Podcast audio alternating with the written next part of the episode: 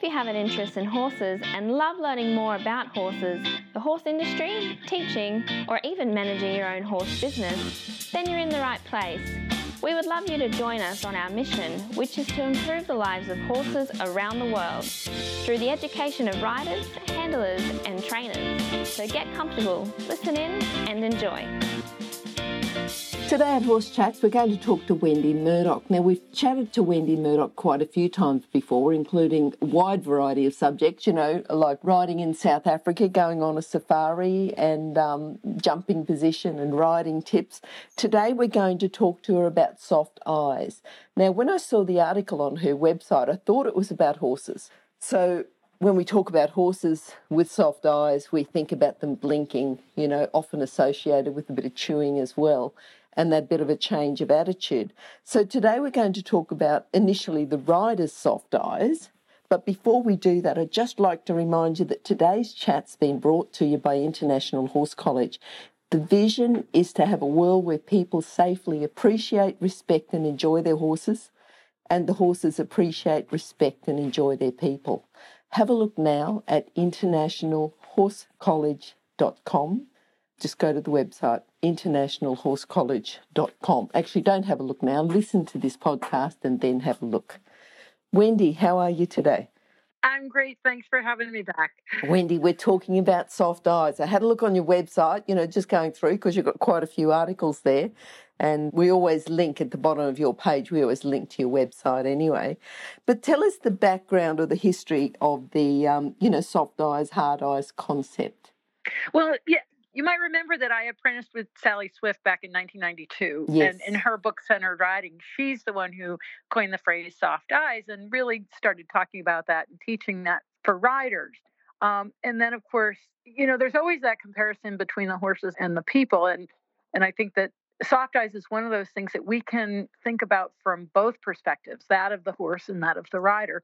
Um, but Sally was basically looking at the difference and when we think about vision, we can have very focused vision or we can have what's called peripheral vision. And with peripheral vision, that's when you're driving down the road and you see the kangaroo on the side of the road, even though it's dark and you're looking straight ahead. You see it out of the corner of your eye.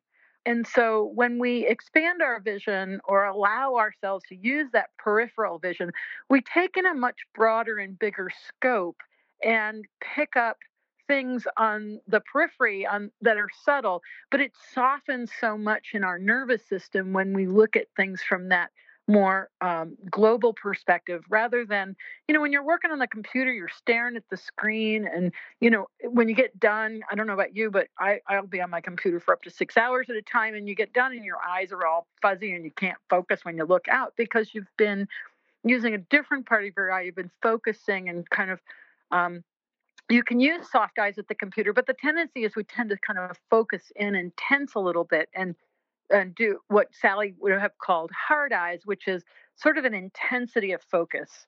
Um, you know, and it's not that, that I mean, there's times to have that kind of focus when we're when we're learning something. That that's a natural thing to do. We tend to hold our breath a little bit. We tend to tense our eyes a little bit. We tend to focus because we're trying to figure something out and trying to get that detail. But it's really important to then go back and think about looking at things from a larger visual perspective.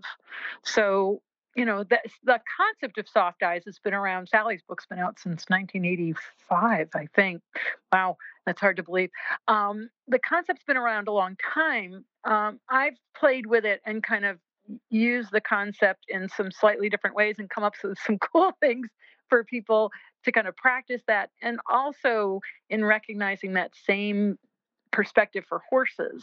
So, you know, with horses, everybody recognizes the horse that's kind of like deer in the headlights and a bit stressed and not blinking. And it was really interesting because I was at the International Society for Equitation Science in uh, 2019 before the pandemic hit.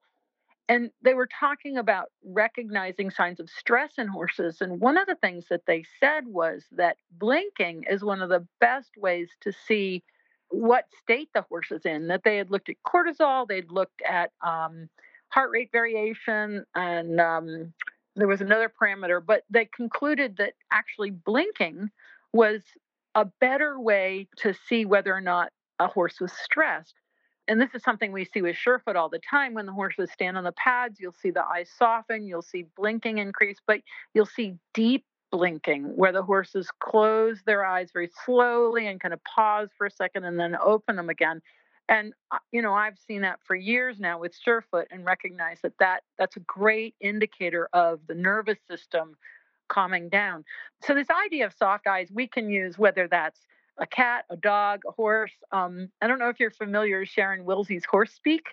Um, she talks about intentionally blinking when you're around an animal and that softening of your eyes and that blinking and you'll get that same sort of response in the animals and she's used it with everything from zebras to horses to you know i think dogs and cats I, I practice it with my cats sometimes i'll just do some deep blinks when they're kind of like staring at me for dinner. So if I was going to say right soft eyes, you know, just just saying difference between them. You know, if we're just focusing on the eyes here, just the soft eyes, the blinking, but hard eyes might be a bit almost like a startled horse, you know, without the blinking. So can you just differentiate it if you say soft eyes blink more, hard eyes don't, or is it a bit deeper than that? I think it's a little bit more than that, but I think blinking is a good indicator of uh, relaxation in the nervous system. In other words, you know, if you're not blinking, if you think of, you know, somebody who has to go and do public speaking, they're not used to it and they get dry mouth and their eyes get really kind of fixed and staring, that's that would be hard eyes. And then soft eyes is really it's about seeing a larger field of vision. So, you know, a really simple exercise that your people can do while they're listening to this is if you just are sitting where you can have the full length of your arm out to your side and just bring your hand and your arm straight ahead of you and just see your index finger and then look straight ahead, but gradually take your arm to the side and just notice that as you move your arm to the side, you can still see it. You can actually see it at a 90 degree angle to your where you're facing, right? Where your arm's straight out to the side, only you're looking ahead. And you can still see your hand. And in some cases, you might even actually be able to take the arm a little behind you and still, while looking straight ahead, see where your hand is. And so that's increasing that field of vision or using your peripheral vision, the vision that's more to the sides. And as you do that, that softens your focus. It takes in a much broader area. There's a relaxation that occurs because it's an expansion. Um, and so it's that's kind of what Sally was talking about with soft eyes. She used to do a really interesting exercise where she would, somebody would be sitting on a horse and she'd start to walk past them and have the person say when they couldn't see her anymore. And of course, you can get actually behind the person sitting on the horse because of their perspective being above. You can actually get behind them and they can still see you without turning their head right? When you really get into that expanded vision of peripheral vision. So, you know, when we think about hard eyes, we're kind of think of the person that's staring at the jump and, you know, doesn't see that maybe they're in the warm up arena and they're staring at a jump and they don't see the rider coming in from the side of them that might run into them, right? Because they're too busy focusing straight ahead, not really taking in this larger field. I mean, we use soft eyes all the time, hopefully, when we drive our cars in traffic. Because if you're not kind of taking in the other vehicles in the other lanes, you know, somebody could run into you. But that's a great place to practice it, by the way, is driving in, your in car the car. yeah, yeah. Um, because when you get really steering, you're clenching on the steering wheel and you're staring at the car in front of you and it's heavy traffic, that's hard eyes. yep. Yep. Soft eyes is seeing the spaces. I always love um, when I drive, I look for the spaces between the other cars instead of looking at the cars. And so that's another way to use soft eyes is really seeing where there's an opening, where there's a flow, rather than, oh my God, that car in front of me is going to slam on their brakes and I'm going to run into them. Yep, yep, yep. So just bringing that into, you know, and I'm just thinking as a competitor. So as a competitor, there's often a lot of people riding, riding everywhere, and you get beginner competitors, not necessarily beginner riders, but people who haven't been in that the warm up arena. Yeah. You know, and they haven't been there. they haven't been there before. They're not used to it and they're just so focused. I suppose they're a bit worried about the competition and focused on the competition. Whereas more experienced competitors are just fine. You just ride around and um, everyone keeps out of everyone's way. But as soon as you get a, a less experienced, it's almost like the bigger shows are easier for the warm up. But, you know, as soon as you get the smaller shows where people are going for their first competition, it becomes a bit of a nightmare in the warm up arena. Exactly. It, it's yeah. kind of like you know, driving with a bunch of learner drivers yep. versus driving with a bunch of experienced drivers. And in, in a way, it's the same kind of thing because the experienced driver knows how to handle the car, knows how to look ahead, knows how to look for the spaces, whereas the, the inexperienced driver is worried about, you know, where do I put my foot on the brake? How do I steer? When do I put on my blinker?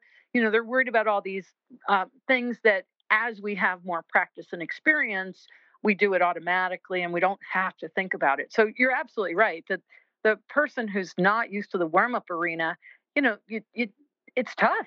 It's tough if it's a really busy show um, and you have a bunch of people that are kind of inexperienced because they don't have the comfort and the skill level of being able to look around to see the bigger picture. They're just kind of worried about, you know, is my horse okay? Am I okay? Am I breathing? So it sounds like we need soft eyes sometimes, but we need hard eyes sometimes. Yeah, I, I think there's a place for hard eyes, and some people might disagree with me on that, but you know, we we, we have it for a reason. So I always think, you know, when I go back to my Feldenkrais experience, it's you have all these options. You have an option to be hard with your eyes. You have an option to be soft, and the question is, what do you need now? Mm-hmm. You know, so if you if you try to like not do it, um, and this is where I see people get in trouble. Um, and I've seen it with breathing, and breathing and eyes are related, right? These things are all related. But you know, I'll see somebody who's who's trying to learn something new, and they're kind of staring at it. They're working really hard, and they're not breathing. And then somebody yells at them to breathe. Well, they're trying really hard, and so when you yell at them to like not be hard eyes or not hold their breath, that it only makes it worse because they're like still trying to figure it out.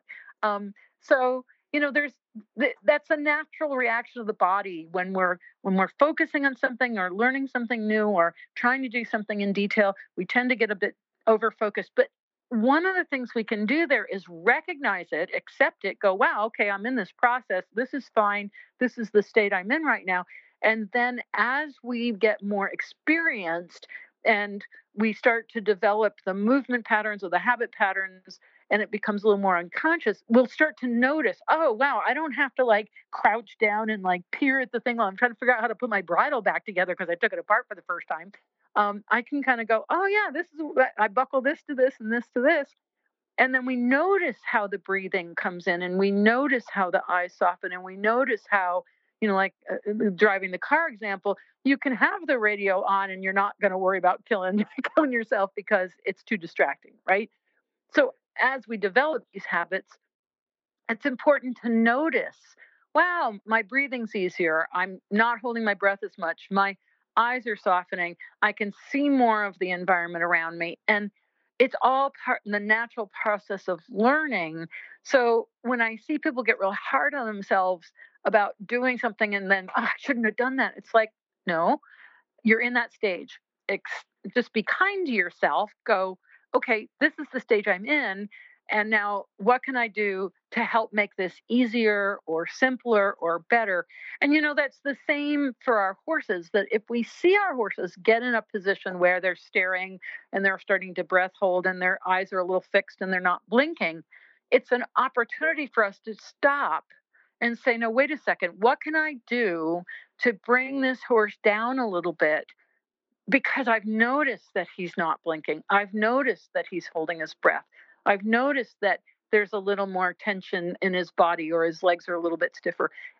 That's a warning sign. And if I can pick up on that warning sign and go, wait a second, you know, even though he looks calm, mm, he's not blinking, then I can avoid a bigger situation, uh, you know, a way that the horse has to express in a louder way, I'm not okay. Right. So when we start to pick up on these things and recognize, well, my horse is not blinking, it's like, wait a second, what's going on? And look and check in our environment. Is there something in the environment that's got him? Oh, yeah, he's staring at that vehicle over there that he hasn't seen before and it's coming toward him. He's a little worried. So, what can I do? Well, the first thing I can do is take a breath and actually blink my eyes a little bit because I'm standing next to him. And that will already impart some reassurance to my horse that, okay, I'm not steering, I'm okay. Can you be okay? And then what action do we need to take to help that horse feel safer so that we can watch and see, oh, he's blinking, his eyes have softened, his neck is lowered, oh, there's his breathing. So, you know, what? I find that there's so many analogies. Yes, horses process information differently than we do, right? And yes, we can make associations of things. We can go, that's a truck and that's a truck and that's a truck, even though they all look totally different. Horses don't have that capacity. But we both have the capacity to recognize, am I safe? Do I feel safe? And so our nervous system alerts us to these things by hard eyes, by holding our breath. And also the same for the horse. And so when we start to recognize, wow, I'm feeling a little tense. What's my horse? Oh, look, he is too. How can we together calm ourselves a little bit so we feel a little safer so that he can relax? He sees me model that behavior, blinking, purposefully taking a breath, you know, softening my mouth, making sure I'm not dry, and then that actually you know they pick up on that. That's the coolest thing you know whether you're in the saddle or holding on to them they pick up on that stuff. They get it much faster than we do. Yep yep yep. Stop. I need to interrupt this chat for a hot off the press notification. That is that the latest version of the book 101 careers in the horse industry is now available and the best news is that it's a free download so if you work in the horse industry if you have a plan to work in the horse industry and have a career in the horse industry, or if you know someone who plans to have a career in this fabulous industry, then this is an essential book for you to read now and then keep as a reference as you progress through your career. With over 100 jobs to choose from, you'll probably find at least one that you'd happily do without being paid. So simply go to internationalhorsecollege.com, scroll down to the bottom of the page, and click on the 101 Careers in the Horse Industry button to receive your free career book. Imagine, maybe one day you could be a guest on Horse Chats. What about, you know, thinking from the rider's point of view, is there ever a time when you've got to tell the rider to sharpen up? You know, the rider's got soft eyes all the time, and you go, hey, wake up, you know, like, is there ever, ever that time? Have you come across, you know, those? Just talk a little bit Whether about that. too relaxed yeah, yeah, yeah. Um, there are some people that are naturally quite laid back. Mm-hmm. Um, and, you know, if they're going to go into a competition, they might need to brighten up a little bit. But I think what we're talking about here is the difference between unfocused and focused, you know? And so you have hard eyes, this is like too focused, it's staring, it's hard. Soft eyes, you're taking in the larger field of vision, but unfocused, you're not there. And so you're just kind of like in la la land and there's low tone. You're not getting yourself organized and prepared. So, you know, I always say, where's the middle? And and I think that that's exactly what you're bringing up here is that, you know, that unfocused kind of, uh, you can, you can think of like my classic example is like a teenage boy who's growing or you know and they're they're consuming huge amounts of food and sleeping a lot and they're not really up to speed on function because they're growing. Um, and so that's a great example of sort of that unfocused kind of like you know moment. So yeah eh, there's that middle ground of being alert attentive present taking in your environment seeing a larger picture so that you keep yourself safe. So wendy we've talked about soft eyes, hard eyes, and you've really expanded a lot, you know, so that we can really, really got the picture there. But this whole concept, I know that you've, you've got a really unique way of teaching riders to look up, you know. So to me, I just think, well, there's like three fields of vision. Most of the time, especially if you're in the arena, you want to look around, be accurate, look at the letters, everything else. But then you also want to be able to look beyond the arena so beyond the arena would mean that, you know, making sure that there's no loose horses galloping next to the arena, that the dog, there's not a, a loose dog somewhere that's ready to walk across the arena. There's no car or truck coming that's about to crash into the arena. And actually, we had a kangaroo a while ago that popped straight into the arena and straight down the long side um, things like this that we've got to worry about. So, and also too, you know, maybe just glancing occasionally at the horse, but the amount of riders that go around, it's almost like a focus. They're looking down, looking at the horse, looking at the horse, looking at the horse, and they're not riding accurately. They're not looking around. They're not looking beyond the arena. You've got a unique way of teaching riders to look up, so you don't have to yell "look up" anymore. Tell us a bit about that, and and also how you came to, you know, like like a little bit about how you came to it. So you know, we we don't look at our horses to make our instructor miserable, right? I mean, we're not. that's not the intention of looking down. A person's primary, our number one sense is our vision, is our eyes, right?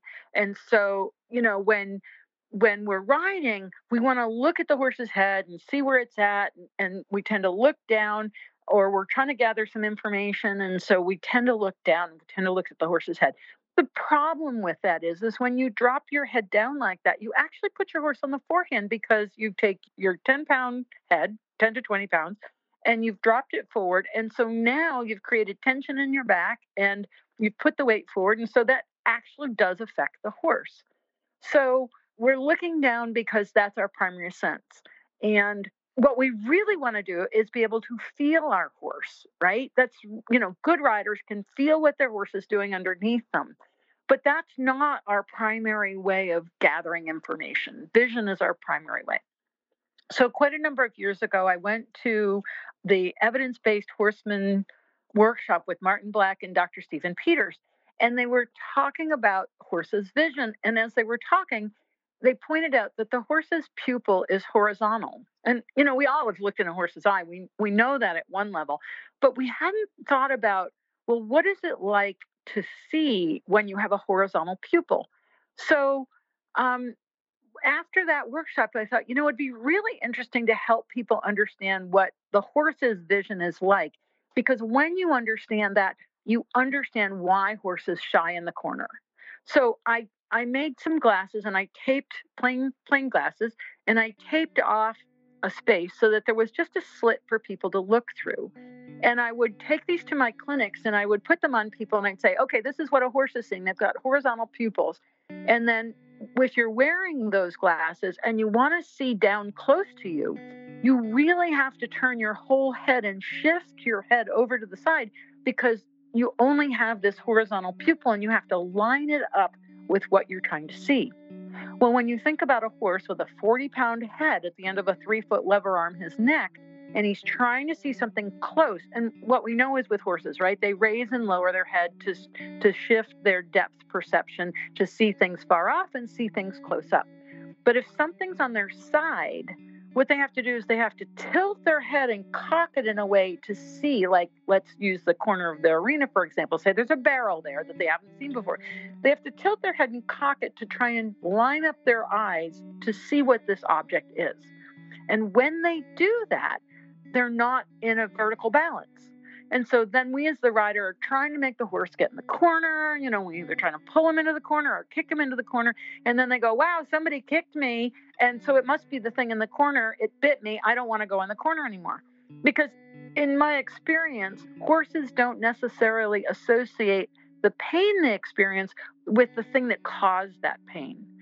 And my illustration of that was one time we were doing a, a test with Surefoot at a university. And at the time, I didn't have my nice foam slanted pads. I had wood slants that someone had made for me. And this horse, we were about to put a pad underneath the front foot while she was standing on the slant, wood slant behind. And as we approached, she slipped back and the slant, the wood slant hit her in the cannon bone. But what she saw was the pad near her front foot. And so then she was afraid of the pad. She didn't associate the pain with the wood slant on the back leg. She associated it with, with what she cocked her head and saw near her front foot. And so we spent some time and got her over that and got her to recognize it's okay, nothing's going to hurt you. But it really made me see that horses may not necessarily associate the pain with where the source was, but with what they may have seen at the moment when it occurred. So, going back to the example of the horse going into the corner, they're trying to line up their eyes, they're trying to see what that is, they have to cock their head, and then something happens that is like the rider trying to make the horse get out in the corner, whether they use their leg or maybe a stick, And so now the horse associates discomfort with the thing they're trying to see. Now this is my theory, and but I've seen enough experience with this to see that it it holds up a bit. I just haven't, you know, I'm, I mm. haven't done any research behind it, but it's a really interesting theory to think about because what that means is that when we recognize how horses see with these horizontal pupils, we start to change the way we think about it. It's like, wow, my horse can't really see what that is. He's trying to see what that is. What if I stop and give him a moment to explore so that he can adjust his eyesight, see the object, touch the object maybe with his whiskers, recognize it's not going to bother him, and make sure that the uh, you know there's a, a safe space on the other side of him as opposed to trying to face him straight into it and now he can be okay with what's going on in that corner because he's had the opportunity to investigate and go, ah, no big deal. So that was the intention behind the glasses was to put them on people and have them see the way horses see. And so, I mean, this is, went through years of evolution. I was um, at a, um, I've worked a few times with uh, a place where they have uh, disabled veterans, and you have to be 80 to 100% disabled um, Marines that have come back from the theater and they they have disabilities. And this one gentleman I was working with, he couldn't focus. He was hyper nervous. He had a cane. He couldn't walk on his own. And I was like, well, that's really interesting. And so I pulled out my my glasses that had the limited vision and I gave them to him, and he got quiet. And then he got a headache. And I was like, okay, that was too much. So I had him hold the glasses a bit away from his face and look through them. And then I had him go through my balance trail, which is all the surefoot pads where you have to deal with the unstable surfaces. And it was so shocking because suddenly this guy remembered doing martial arts prior to his service, prior to his injury. And the next thing we knew, he was able to focus, he was able to sit and talk to us, he didn't need his cane you know, he wore the glasses to help limit his field of vision. And it was like a transformation in minutes. And it blew me away. I mean, completely blew me away. So so now I had this experience with this limiting field. So then I kept working on this idea, and if we finally, um, I started using it with riders and watching horses come into balance when I limited the rider's field of vision.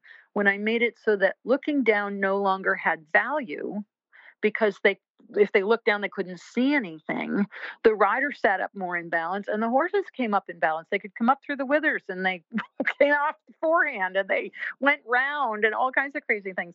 So it, it took us a few years but we finally uh, have gotten this little project of mine into production. We call it lookup glasses. They are available in australia through our surefoot um, reseller over there joe watman and they're available in the united states. And they're just a simple pair of glasses, but they limit that vision. And because vision is our primary, by just limiting it, the rider has to look through the slit to the glasses. They have to look ahead, especially in jumping. And suddenly, you know, things come into balance, the horse can come up, and you're not yelling, look up, look up at the rider all the time, who's not trying to make your life miserable. They're just doing that to try and gather information. That that's wonderful. I think um, your open mindedness and your ability to think, right, I'll experiment a bit with this. You know what, what you said about the veteran? It's people like you that just keep improving the horse world. You know, keep improving. I'll keep. I'll try this and I'll try that, and and I think so long as we keep things safe, I think you know if all instructors had your ability to just say, let's try this and let's try that. And I think that's part of just improving as a coach, improving as an instructor, you know, going out, listening to other coaches, seeing what they do, and just playing around and experimenting and taking it from the horse's point of view. I think that's really important. Well, you're right. Safety is the first thing, right? I'm always like, you know, I always tell people if you, you know, if you need to take the glasses off, just chuck them off, right? I mean, safety's always first. Um, and then it's, you know, I when I watch students, they they get so caught up, and maybe this is a hard eyes thing. They get caught up in trying to do exactly what the trainers told them to do, but in trying so hard, they're not feeling their horse. They're not really with their horse because they're trying to kind of put themselves into a shape or a box that they think is the thing they're supposed to do. And if we could just uh, allow riders to have a little more latitude to experiment. And that's what I'm I'm always telling my riders, look, go back and forth between the old place and the new place. Don't take my word for it. I'm just giving you a possibility. I'm just providing you with an experiment. So how does your horse respond? Does your horse go better? Do you feel more secure? Does it feel easier?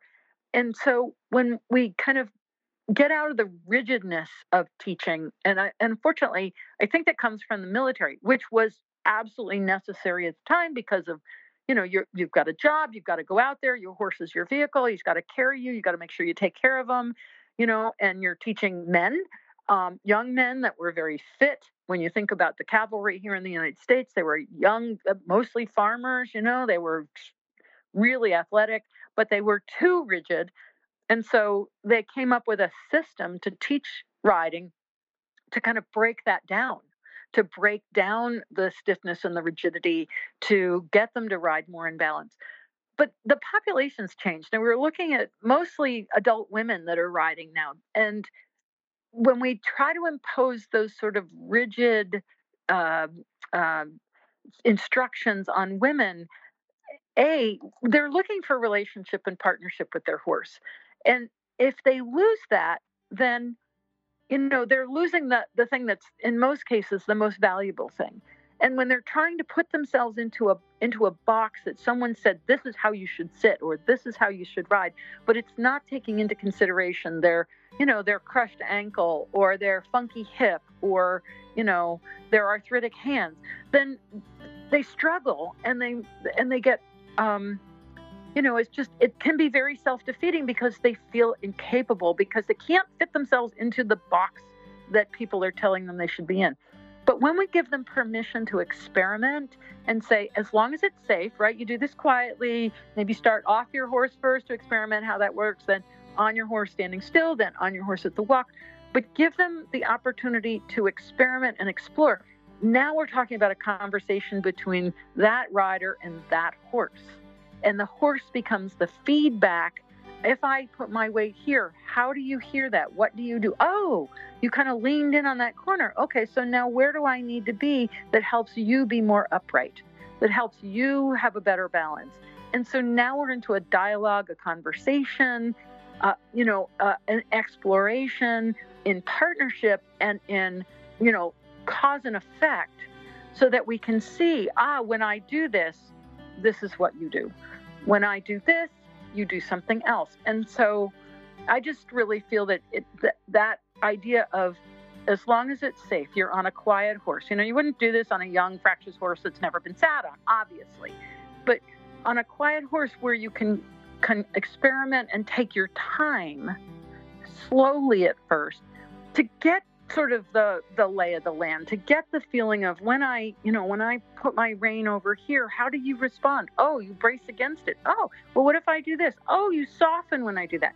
Instead of trying to do what somebody else imposes upon us as what's correct. And so, you know, there's every body is different, and we all have to find that point of balance that's our point of balance, not someone else's point of balance. And, you know, so often when I see, you know, a little tiny woman with a short thigh taking a lesson from a tall man whose leg is going to be completely different. It doesn't match. And she's not going to be able to do what he does. And she doesn't have to. She has to do what her body can do in relation to that horse. Does that make sense? Oh, absolutely. Absolutely. Wendy, the whole, um, you know, what you just said, it, it just sort of embraces your whole philosophy about teaching, which I think is just good. you know, people like you, I just think, you know, good, open minded, and ready to experiment. Yeah, so, you know, people can embrace that philosophy. And as you say, keep everything safe. You're not going to do it on a young, fractious horse. But when you've got a reliable horse that you're with and you, you can just experiment a little bit, I think that's um, absolutely great. Great.